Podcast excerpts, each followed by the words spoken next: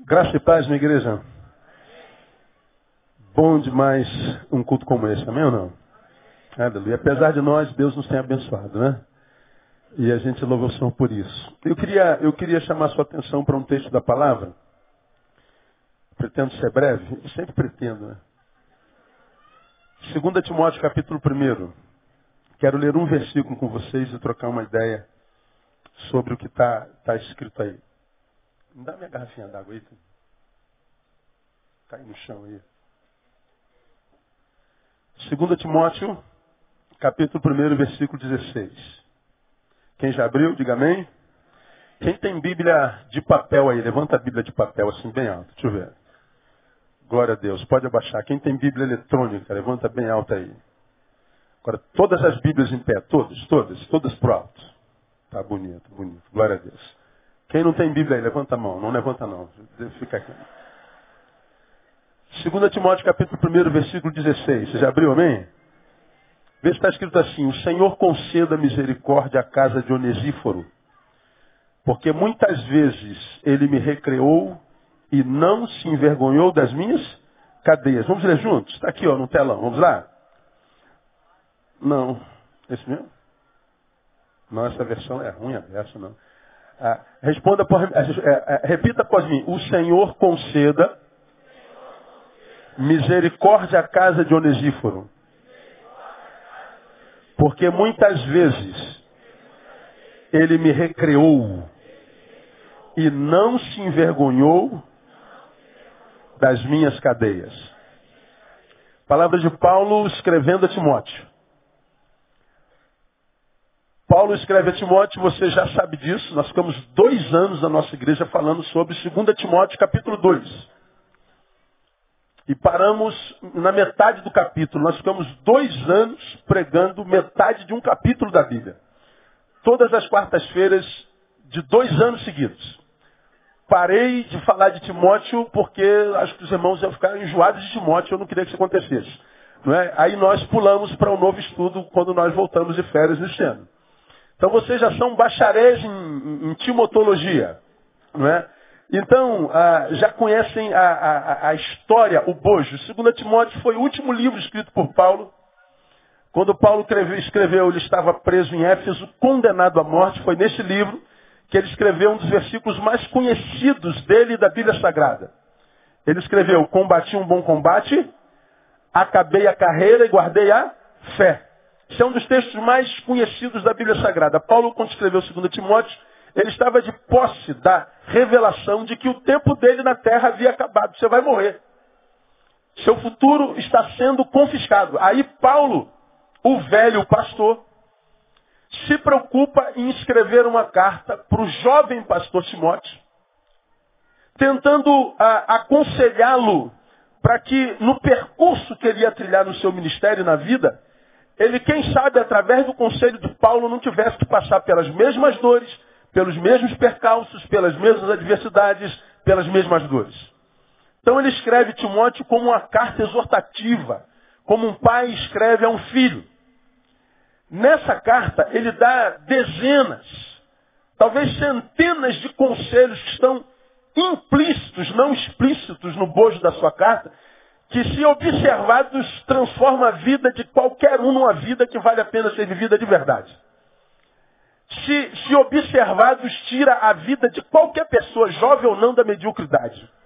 Tira a vida de qualquer um que tenha capacidade auditiva espiritual. Tira qualquer uma vida dessa vida sem sentido que, que acomete essa geração dentro da qual a gente está inserido. Conselhos maravilhosos. Um desses conselhos está aí nesse versículo. Nesse versículo, nós vemos Paulo falando duas coisas primordiais a Timóteo. A primeira delas, Paulo está dizendo que o ambiente relacional da igreja que Timóteo encontraria no caminho seria sempre ambivalente. Timóteo, você foi constituído pastor sobre a igreja de Cristo. Eu quero que você saiba que a igreja de Cristo que você vai pastorear tem como ambiência uma ambiência sempre ambivalente. O que mais que ele está dizendo? Ele está dizendo que o, o, o velho pastor está ensinando ao jovem pastor, portanto, que viver comunitariamente é viver também dialeticamente. Ele está dizendo assim, dou graça, o Senhor conceda misericórdia à casa de Onesíforo, porque muitas vezes me recriou e diz lá, e ele não se envergonhou das minhas cadeias.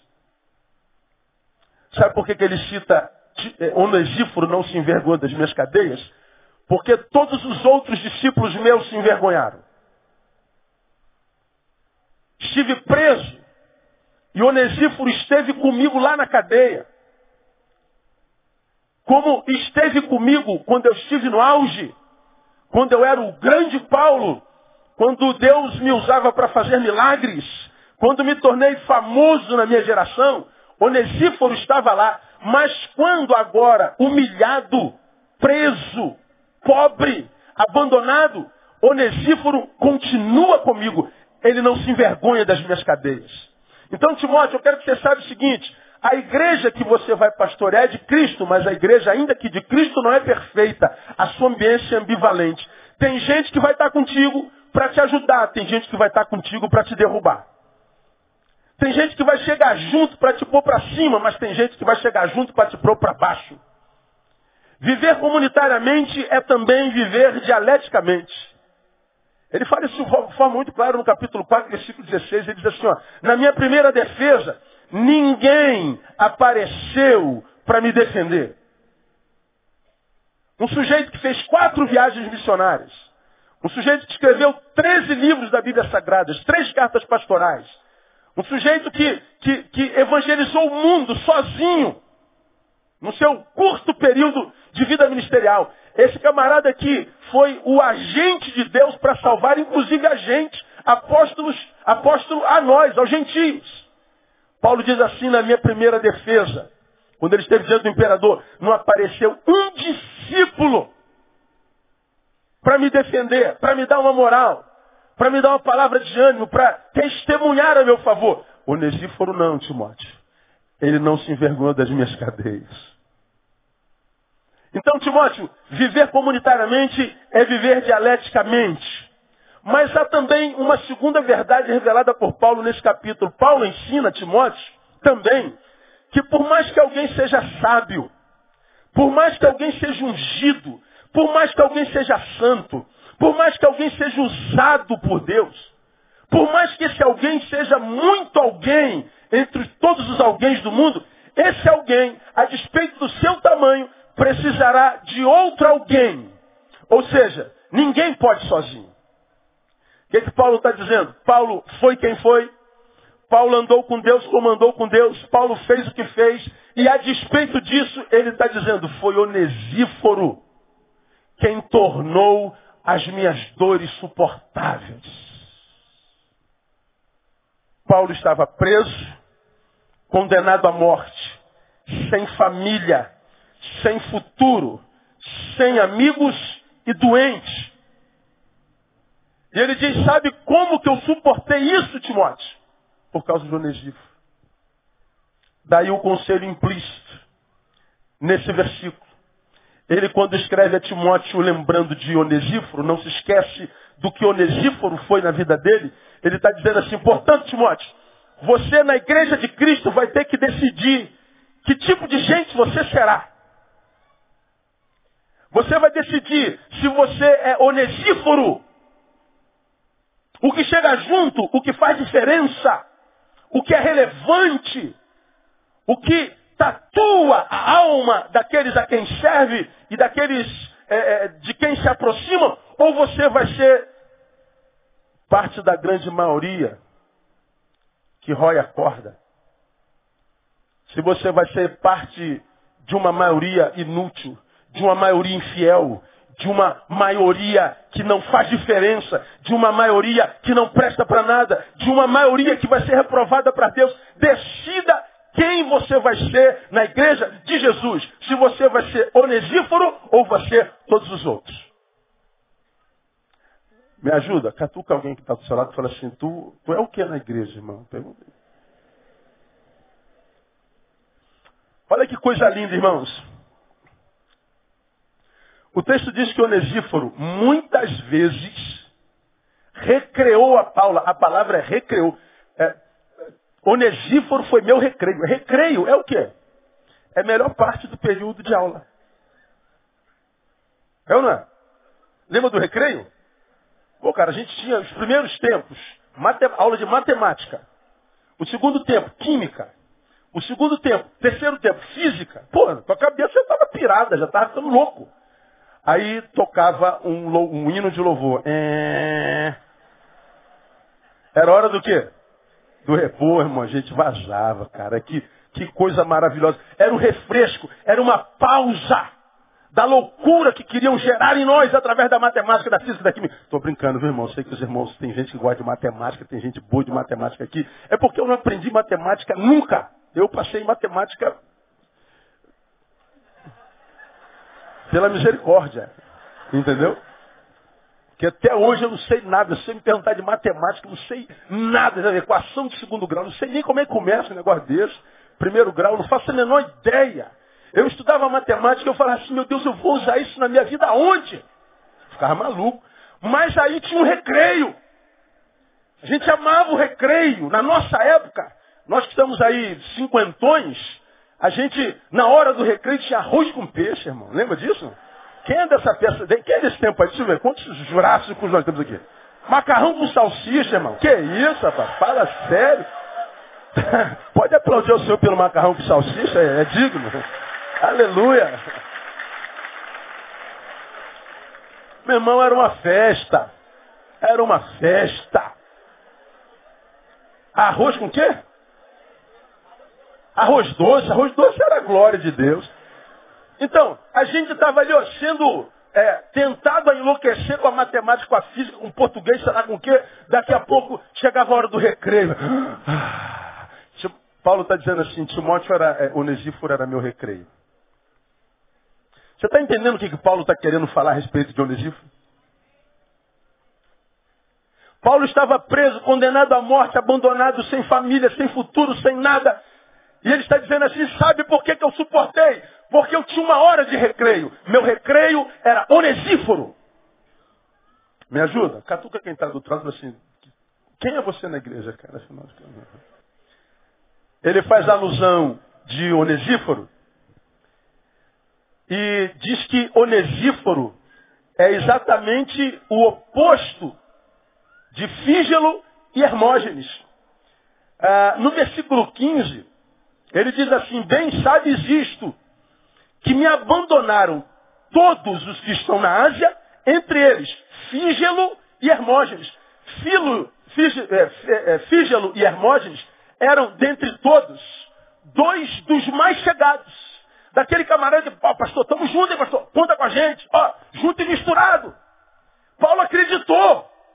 Mas quando Paulo foi preso, humilhado, não tinha mais nada a oferecer, aquela rapaziada do discurso bonito, mas sem prática, Fígelo e Hermógenes, roer a corda e abandonar o Paulo, só ficou Onesíforo. E o triste é saber que na igreja, desde o tempo de Paulo, Fígelo e Hermógenes são maioria, lamentavelmente. E aí Paulo está dizendo a Timóteo, Timóteo, você tem que decidir quem você é. Onesíforo recreou a minha vida. Agora, olha que coisa interessante. A palavra recreou, aí na sua Bíblia, no original grego é a palavra anepsuxen, cuja raiz é anepsuco. A tradução literal de anepsuco é refrigerar. Ele está dizendo assim, Timóteo, Onesíforo, foi o meu ar refrigerado nessa ambiência infernal, quente, injusta, opressa, nesse ambiente de cadeia, de morte, de calabouço, de abandono, de dor, de confiscação de futuro, nesse tempo de velhice inútil e adoecida e abandonada, Onesíforo aparece e naquele ar quente, infernal, é como se, chegando ele, o ar condicionado fosse ligado, o ar refrigerado fosse ligado. A gente sabe o que é refrigerado, é isso que você está sentindo na pele aí? Aleluia, glória a Deus. A refrigerado é isso que você está sentindo na pele que te impede de perceber o calor que está do lado de fora. A refrigerado É algo que a gente clamou como nunca antes no verão desse ano do ano passado. Vendo o Rio de Janeiro dando 50 graus. Não havia lugar onde a gente tivesse paz. A gente ficava louco para correr para dentro do carro para ligar ar-condicionado, para correr para dentro do escritório para ligar ar-condicionado, para dentro do shopping para ligar ar-condicionado, porque do lado de fora parece que a gente respirava fogo. E a gente corria atrás do ar-condicionado. Timóteo recebe de Paulo a notícia de que ele só suportou aquela ambiência acalorada, infernal, injusta, porque Onesíforo foi anepsuxen, foi arrefrigerado, ele gerou o refrigério. A ideia comunicada, a, a ser comunicada primordial é reviver mediante ar fresco. A presença de Onesíforo refrigerava o ar, modificava o ar. A Onesíforo era tipo de gente que viabilizava a minha vida. Onesíforo fez diferença em mim. Penso, amados, que todo cristão deveria ser assim. Acredito que quando Jesus pensou uma igreja, sobre esta pedra edificarei minha igreja, ele pensava numa comunidade de gente onesífora. Ele pensava numa comunidade de gente que quando chegasse, independente do ambiente onde, onde chegasse, ele mudasse os ares, mudasse as ambiências, trocasse as autoridades que trabalhassem naquela região. É nisso que Jesus pensava. Tanto é que Jesus diz que quando ele edificasse a sua igreja, e sua igreja fosse igreja como igreja tem que ser, então essa igreja ia marchar pela terra, ia até as portas do inferno, ia meter o pé na porta do inferno, diz o texto, que as portas do inferno não prevaleceriam contra a igreja. Por quê? Porque a igreja mudaria os ares onde ela passasse no nome de Jesus. Nós acabamos de orar pelo Brasil, não acabamos? Estamos preocupados com o que vai acontecer amanhã. Eu publiquei agora, uma hora atrás, um, um textozinho na minha fanpage dizendo que eu não vou participar da marcha esse ano. Amanhã. Na primeira vez, na marcha de um milhão, eu fiz uma postagem dizendo se o gigante está, ressuscitou ou não, eu não sei. Vamos saber a, a, a, pelos frutos. Mas uma coisa eu sei, ele não está morto. Ele respira. Eu fiz um, um, um, um postzinho de, de, de, de, de dez linhas. Deu meio milhão de, de repercussão. Eu publiquei uma hora, já tem quase 20 mil, já não passou de 20 mil. Aí se você ver os comentários, as pessoas estão se matando, meu. As pessoas não, o senhor tem que participar, o senhor não deve participar, não estou com o pastor, não estou com o pastor, não uma, uma, um, se eles pudessem entrar na, na página e, olha lá, tá lá. Ó. Muita, muita gente me perguntando se vou para rua protestar amanhã. Não, meus amigos, eu não vou para a rua amanhã. Por quê? Porque o que se pleiteia, a saída da presidente Dilma, poderia ter sido levado a efeito no ano passado, nas eleições majoritárias. Na minha concepção, os que pretendem impeachment revelam arrependimento de não ter usado o seu poder de voto com mais consciência. Dilma foi eleita democraticamente, e penso eu, democraticamente deve ser respeitada com quanto exigida, cobrada e fiscalizada. Com tristeza lembro do barão de Tararé que disse, se há um idiota no poder, é porque os que o elegeram estão muito bem representados. Que Deus abençoe o Brasil apesar de nós. Levanta um pouquinho. Olha lá. Quantos, quantos Quantas pessoas? Ah, não só aparece no meu, né? Deve ter mais de 20 mil pessoas. Aí você vê o, o resultado. Aí, nós vemos, é, vivemos no Brasil que, como eu preguei domingo passado, nos dá a sensação de que nós estamos sentados no barril de pólvora. A sensação que eu tenho é que uma guerra civil pode eclodir a qualquer instante. Um golpe militar pode eclodir a qualquer instante. Nós vivemos num lugar onde a corrupção se tornou endêmica. Nós vivemos num lugar onde a injustiça e a impunidade fedem e, e, e, são regra. Nós vivemos num tempo onde não se acredita em mais nada nem ninguém e o sentimento comum qual é? O medo. Agora a pergunta que eu faço é, por que, que o medo domina? Simples. Por causa da ausência do amor. Porque a palavra de Deus diz que ó, ó, o amor lança fora o quê? Quanto medo? Todo. Todo. Por que, que há medo na rua? Porque falta amor na rua. Agora, quem é a comunidade do amor? É a igreja.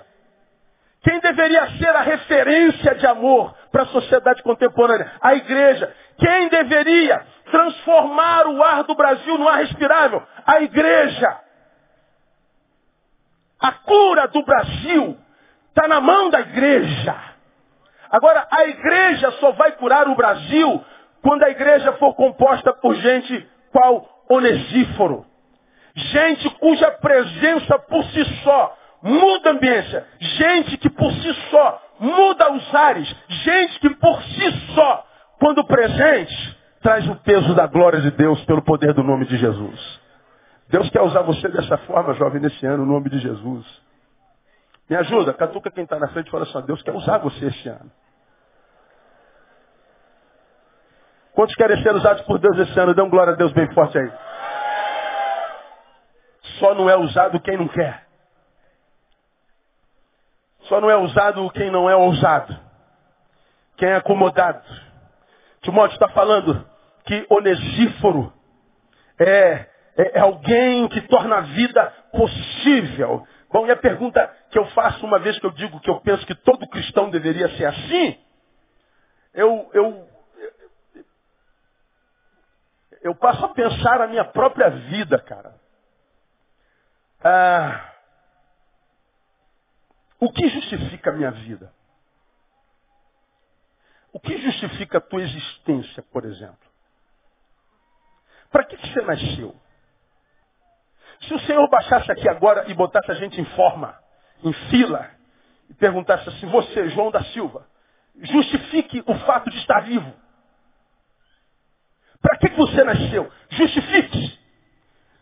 Vamos imaginar que o João da Silva não tivesse justificativa para estar vivo. E o Senhor dissesse, puf, então você não precisa existir. Pó, volta para casa. Próximo. Dona Maria da Cunha. Justifique a sua vida. Aí a Dona Maria dá sua desculpa, ou então dá sua versão de vida, sua realidade. Quem sabe o Senhor a abençoaria com mais graça, porque a vida dela é justificada. Bom, o que justifica a sua vida? Que direito você tem, nesse momento presente e histórico da sua vida, de estar vivo? Paulo, quando escreve a Timóteo, está dizendo, Timóteo, eu quero que você saiba que a ambiência da igreja é ambivalente. Viver comunitariamente é dialético. E quero que você saiba que a maioria que compõe a igreja é inútil. Quero que você saiba que você vai achar muitos fígelos e hermógenes. Você vai achar muita gente de discurso. Você vai achar muita gente aparente. Mas, Timóteo, se houver um onesíforo, vale a pena lutar pela igreja. E a nossa proposta para esse ano, irmão, é que nós ressuscitemos os onesíforos que estão dentro de muitos adormecidos. Eu acredito que Deus, quando nos gerou, nos gerou para sermos úteis. Deus nos gerou para que fôssemos como onesíforos no caminho. Nós vivemos num tempo de muita miséria, de muita injustiça, de muito horror. Mas eu costumo dizer que quanto pior do lado de fora, melhor para a igreja. Mais campo para servir. Mais campo para ser útil. Mais campo para ser usado por Deus. Nós precisamos resgatar em nós o poder de Onesíforo, a função de Onesíforo, a unção de Onesíforo no nome de Jesus. Nós temos orado pela juventude, nós temos orado pelos adolescentes. 2014 foi um ano extraordinário para a vida da nossa igreja. Nossa igreja não tem mais onde botar gente. A gente tinha que mandar metade de vocês embora para a gente tentar é, é abençoar mais gente, mas a gente não pode. A igreja de Jesus, a igreja de vocês. Então aqui está cheio, a toca está cheio, a igreja, o templozinho tá, não tem mais onde botar gente. E aí a gente muitas vezes fica imaginando, ah, o sucesso da igreja é medido pelo número de gente que vem para uma celebração como essa. Não, isso aqui pode ser exatamente o símbolo do fracasso. Porque à luz do que Paulo ensina a Timóteo, o sucesso não está quando a gente tem liberdade, quando a gente está junto, mas quando a gente se dissipa, quando a gente está passando por dor e pela adversidade, ele está dizendo, sabe, Timóteo, aquelas igrejas todas que eu fundei nas quatro viagens, sabe aquela gente toda que eu batizei, aquela gente que eu libertei, aquela gente que eu curei, sabe aquela gente para quem eu devolvi vida pelo poder do Espírito Santo? Pois é, ninguém esteve lá. Ajuntamentos solenes. Valeu por Onesíforo. Agora, a pergunta que eu faço outra para nós, por que, que nós não somos como Onesíforo? Vamos caminhar para o final. Por que, que a igreja brasileira não tem sido como Onesíforo? Por que, que nós, em grande maioria, somos como Fígelo e Hermógenes? Discursivos, litúrgicos, templocêntricos, domingueiros, performáticos. Por que, que nós não somos como ele, que independente do lugar onde a gente esteja, esse lugar é transformado porque a gente carrega o peso da glória em nós. Por que, que nós não somos como, como, como, como Onesíforo? Eu vou dar é, algumas causas para vocês. Primeiro, é, é aquilo que eu preguei domingo passado, egoísmo. Egoísmo, você vai se lembrar, é amor. Só que amor adoecido. Porque o egoísta tem um amor de mão única. Quem é que o egoísta ama? Me digam vocês. Quem? Ele mesmo. Ele ama. Só que é um amor de, de mão única. Ele ama a si mesmo. Ego, ismo. Ego, eu. Ismo. Ismo é o quê? Um sufixo que exprime fenômeno. Um sufixo que exprime ideologia. Qual é a ideologia do egoísta? Eu. Primeiro eu. Segundo eu. Terceiro eu também. E o outro? Não me interessa. Dane-se. O egoísta tem um mundo do tamanho do seu umbigo. O egoísta é aquele que tem um pensamento voltado apenas para si. Faz planos apenas para si. Para os iguais.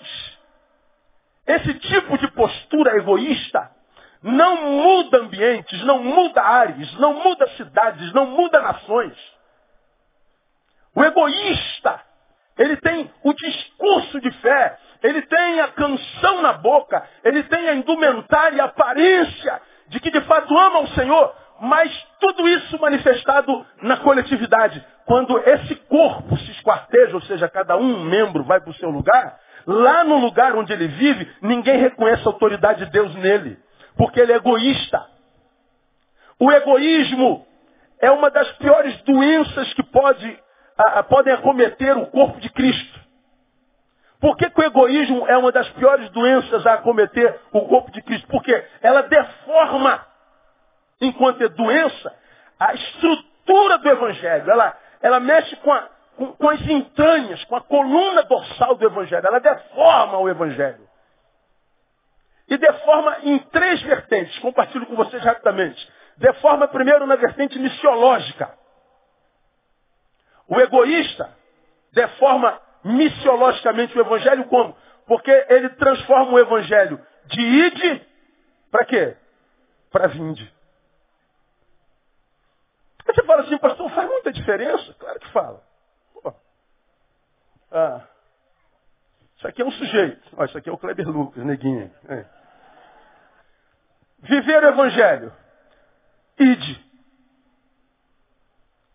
Bom, se eu sou um evangélico, ou seja, alguém que vive o evangelho, entendo que a prerrogativa primeira do evangelho é id. Se é id, meu alvo não sou eu. Meu alvo é alguém a ser alcançado. Meu alvo é o Kleber Lucas. É de mim para ele. Mas se eu digo vinde, o alvo mudou. Não é mais o Kleber Lucas, sou eu. Ide é eu ir até ele. Até ele. Vinde é ele vir até mim. Ao invés do salvo ir atrás do pecador, o pecador que tem que vir atrás do salvo. E é nisso que o evangelho se transformou. Tanto que a gente mede o sucesso de um evento pela quantidade de gente que a gente bota num lugar como esse. Encheu, a gente diz, foi uma benção. Se nós tivéssemos aqui só cinco carreiras de banco, ah, provavelmente a liderança da juventude ia falar assim, poxa, o evento foi um fracasso, né, cara? Poxa, não vê ninguém. Como ninguém? Se você somar cinco carreiras de banco aqui, dá 200 pessoas. É que o cabernáculo, o cabernáculo cabe 1.500. E porque nós somos egoístas, nos tornamos numerólatras sem perceber. E a gente julga o sucesso de um evento pela quantidade de gente que a gente coloca sentado aqui dentro. E como eu já disse nessa palavra, essa quantidade de gente pode ser exatamente a comprovação do nosso fracasso, porque essa quantidade de gente não impressiona Deus. Quem se impressiona com o número somos nós. Para Deus, o que conta, como você tem aprendido aqui desse púlpito, não é o que acontece aqui dentro. Para Deus, importante é o que, que nós vamos fazer com o que aconteceu aqui dentro. Você está sendo abençoado nessa noite, amém ou não? Pois bem, isso não é importante. O que, que é importante? O que, que você vai fazer com essa bênção que você recebeu aqui dentro? Se você sai daqui e não compartilha nada, não foi um fracasso. Foi uma reunião de parasitas. Foi uma reunião de gente egoísta. Para Deus, aprendam isso, se já não aprenderam. A igreja não é composta pela quantidade de gente que a gente coloca nome num hall de membros. A igreja é do tamanho da quantidade de gente que ela serve. Vamos imaginar, nossa igreja tem 4 mil membros. Dos 4 mil, quantos servem alguém? Vamos imaginar que o dízimo disso. Vamos imaginar que 400 pessoas da igreja sejam onesíforo na vida de alguém. Quantas pessoas estão sendo servidas? 400. Quantos membros tem de fato para Deus a Igreja Batista Betânia? 400. E os outros 3.600? Egoístas fígelos e hermógenes. Não servem para nada. A pergunta é repetida. Quem é você na igreja, irmão? Quem você planeja ser esse ano? Porque o egoísta retrata uma das piores doenças que o Evangelho já viveu em, em toda a sua história. Por exemplo, vou dar um exemplo prático que aconteceu aqui ontem. Quem tem entendimento, entenda. Tivemos louvor ontem, não tivemos? E o negócio foi. Bora, gente! Ajuda aí! Hã? Pô, hoje. O cara tocou aqui, ó. Plim. Uh. Arriou. O Espírito Santo arriou. Não teve.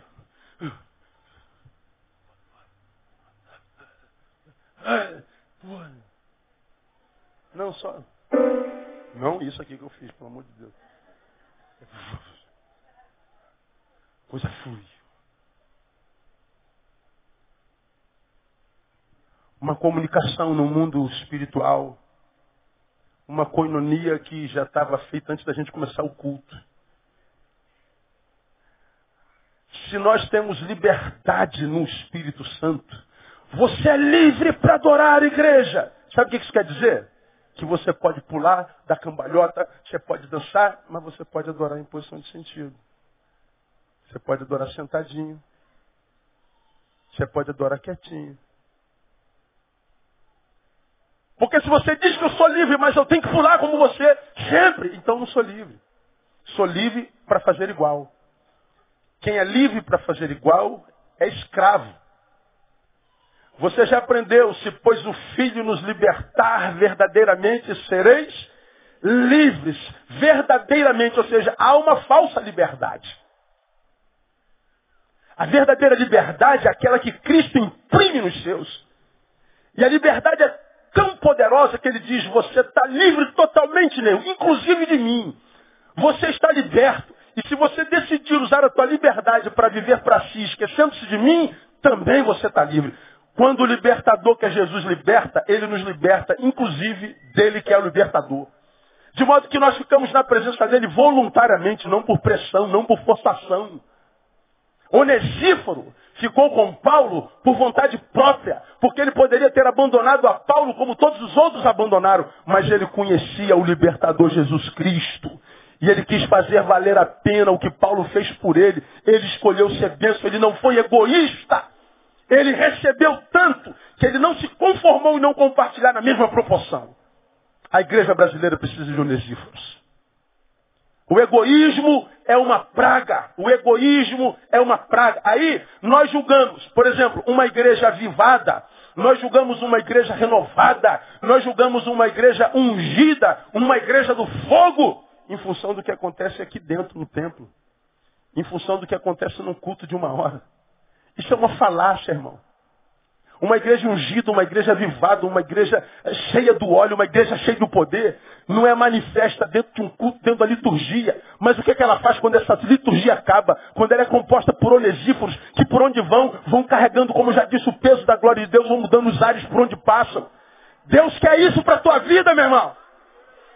Ele não quer que você seja só mais um no meio dessa massa perdido, escondido. Vivendo esse, esse sentimento, esse complexo de inferioridade, achando que não serve para nada. Meu irmão, se você é filho de Deus, Deus te fez com valores e com dons. E Ele quer despertar o onesíforo que habita em você no nome de Jesus. Me ajuda mais uma vez. Catuca alguém assim e fala assim, ó, sai daí, onesíforo, em nome de Jesus. Fala bem. Aleluia. O egoísmo deforma a estrutura do evangelho na, na, na perspectiva missiológica. O egoísmo adoece o evangelho na, na, na perspectiva conceitual. Quando digo conceitual, falo da deformação de conceitos tão imutáveis no evangelho, que se mudado já não se pode mais chamar o evangelho de evangelho. Que eu posso passar correndo, você já aprendeu. É o egoísmo que mudou o conceito do que seja oração. Oração virou sinônimo de petição. Vamos falar com Deus? É, vamos pedir. A maioria dos crentes só falam com Deus para tirar alguma coisa dele. Por que, que nós falamos de oração, mas não oramos? Porque nós não temos experiências na oração. Por que, que nós não temos experiências subjetivas, individuais na oração? Porque a nossa oração virou sinônimo de petição. Vamos falar com Deus? Vamos pedir para Deus. Não preciso falar sobre isso. E nós já aprendemos que a oração tem petição. A petição está contida na oração, mas ela não é oração propriamente dita. Por isso que a palavra diz que nós devemos falar com ele com oração e súplicas. Súplica é pedido. Oração não. Você já aprendeu que oração é o que transforma nosso encontro com Jesus em relacionamento. Ele falou conosco pela palavra. Monólogo. Quando eu falo com ele, aí é diálogo. No diálogo há relacionamento. Não há relacionamento que dure quando um só fala. Então quem não fala com Deus, não tem relacionamento com Ele, ainda que esteja na igreja todo domingo, é de Hermógenes. O egoísmo muda o conceito do que seja bênção. Bênção hoje é ter, não é ser. Cleber estava falando que ele foi ministrar na igreja esses dias e chegou na hora da mensagem, o pastor falou, você sabe por quê que o ministério de Jesus foi ah, abençoado? Porque ele tinha um tesoureiro no seu ministério. Pô, e o tesoureiro era ladrão, mano. Ele foi contando que o cara estava falando dinheiro, dinheiro, dinheiro, dinheiro. Ter, ter. Unção da riqueza de Salomão. Unção do, da, da, da, da, supremacia, não sei das quantas. Unção. Do, e a gente quer dinheiro, a gente quer ter, a gente quer angariar, a gente quer juntar. Vai trabalhar, vagabundo. Ter, ter, ter, ter. A gente acha que bênção é ter, ter, ter. Quando na verdade no Evangelho bênção não é ter. Bênção é alguma coisa que eu sou, é ser. Você já aprendeu que eu não me torno abençoado quando minha bênção chega. Eu estou com sede e peço a Deus água. Ah, Deus me abençoou. Não, Deus me descedentou. Não me abençoou. Agora, porque eu sou onesíforo, sou bênção na vida de alguém, sei que tem mais gente com sede perto de mim. Então eu compartilho a água que sobrou. Quando eu compartilho a água, então me torno abençoado. O abençoado é o que produz bênção, como o doceiro produz doce, o padeiro produz pão. Eu não me torno abençoado quando que eu pedi a Deus chega a mim. Eu me torno abençoado quando que Deus me deu chega alguém através de mim. Porque se não chega alguém através de mim, eu sou um descedentado parasitado e reprovado por Deus. O egoísta muda o conceito do culto. Culto virou entretenimento antropocêntrico. Deus tem uma bênção para você. Deus vai para você. Eu vou para você. Eu vou você. E você sai daqui, ó.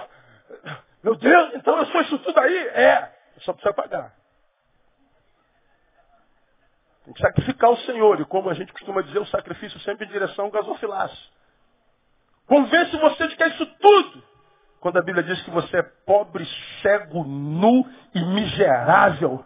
A Bíblia diz que você é pecador e diz que o salário do pecado é a morte. Deus está dizendo que você é um defunto adiado, devia estar tá morto. Você sabe por que você não está morto? Por causa da graça de Deus que se renova sobre a sua vida. Então devia estar celebrando pelo simples fato de estar vivo. Agora nós estamos vivos reclamando porque o vizinho tem um carro melhor que o nosso. Isso é um egoísta. Muda na perspectiva missiológica e conceitual. E muda na perspectiva existencial. Afinal de contas, a igreja existe para quê? Me parece que a maioria de nós pensa que a gente existe só para reunirmos.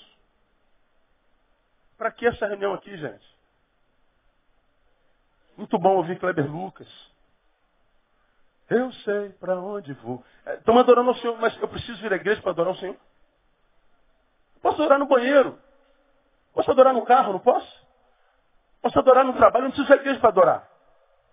A igreja não existe só para se reunir. Igreja não é sinônimo de, de reunião. Você acha que, que, que nós fomos criados igrejas, gerados igrejas para reunião? Ora, foi exatamente por causa da reunião que o povo de Israel foi reprovado. Isaías, capítulo 1, diz assim: De que me serve a minha multidão de vossos sacrifícios? Diz o Senhor, estou farto dos holocaustos de carneiros, da gordura de animais cevados, não me agrada do sangue de novilhos, nem de cordeiros, nem de bodes. Ele está falando da liturgia, do culto daquela época. Quando vintes comparecer perante mim, quem requereu de vós isso, que viesse pisar os meus atos? Ele continua dizendo, não continueis a trazer ofertas vãs. O incenso é para mim abominação. As luas novas, os sábados, a convocação de assembleias. Não posso suportar iniquidade e o ajuntamento solene. Deus está dizendo assim, cada vez que vocês reúnem para me adorar, eu tenho nojo. Cada reunião de vocês é asco para mim.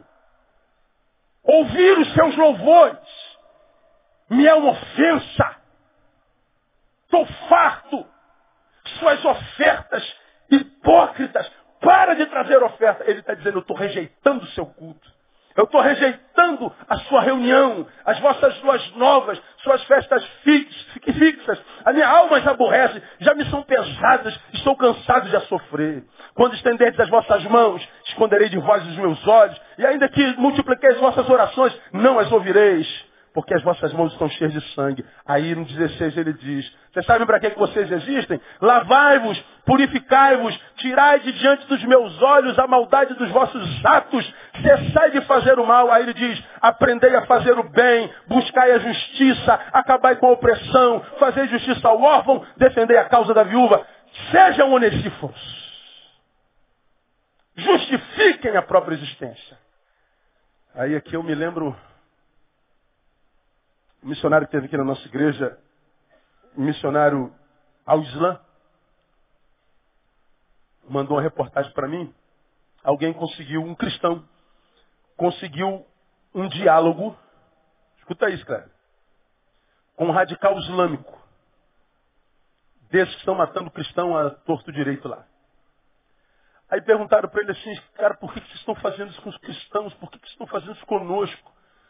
Por que, que, por que, que vocês estão fazendo isso? O que, que nós fizemos para vocês? O que, que nós fizemos? A resposta dele, sabe qual foi? Nada.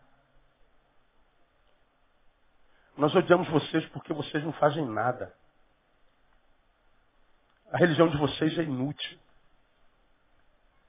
Nós odiamos porque vocês são de discurso. Vocês cantam que amam a Deus, mas não mostram com a prática. Vocês dizem que amam a Deus, mas o dinheiro que vocês têm, vocês não dão a Ele. Vocês dizem que amam a Deus, mas o tempo que vocês dão para eles é o resto que sobra do seu tempo. Sua religião é inútil.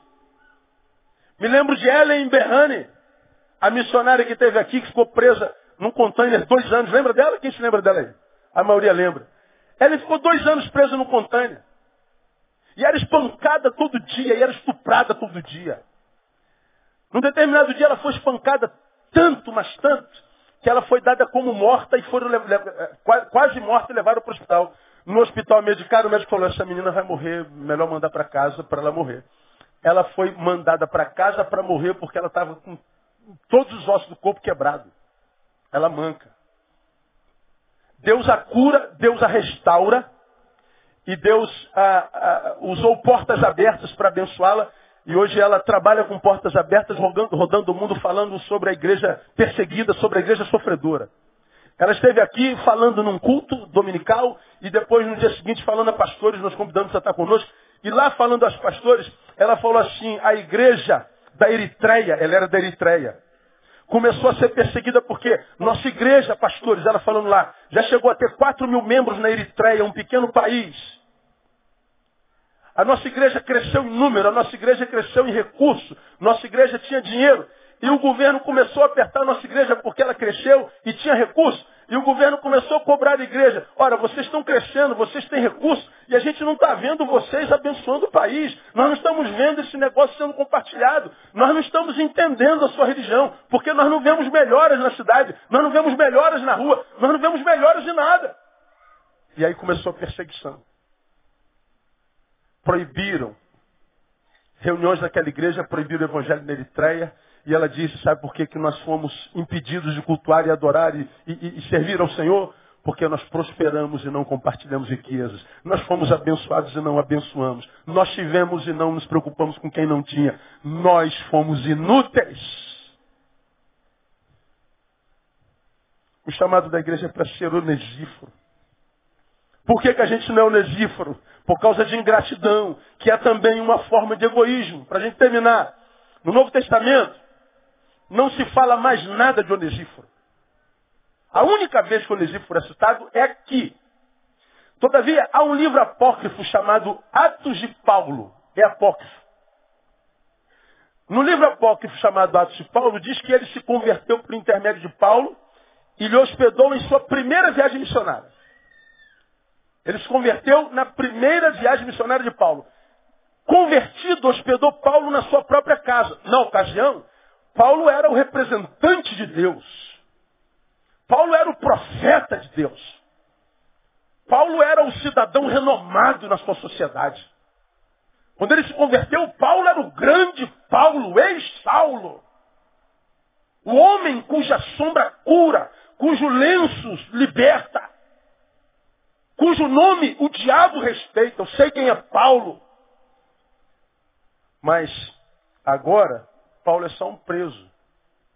Humilhado, abandonado, insignificante. Para Onesíforo, diferença nenhuma. Ele estava com Paulo no auge, ele está com Paulo na miséria.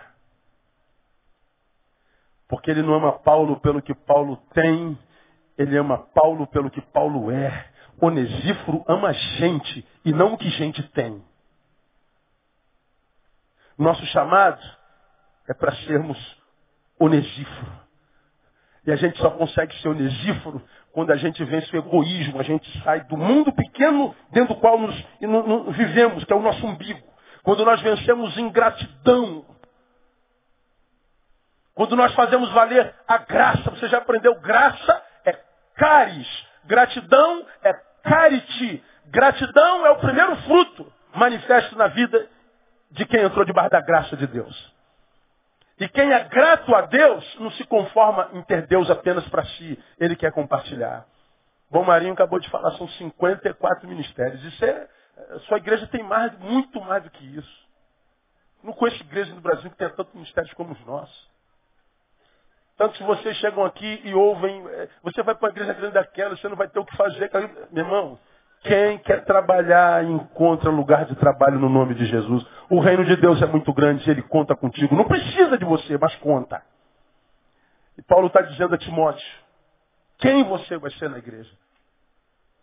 Vai fazer parte da multidão inútil, composta por fígelos e hermógenes, ou você vai ser onesíforo na vida de alguém?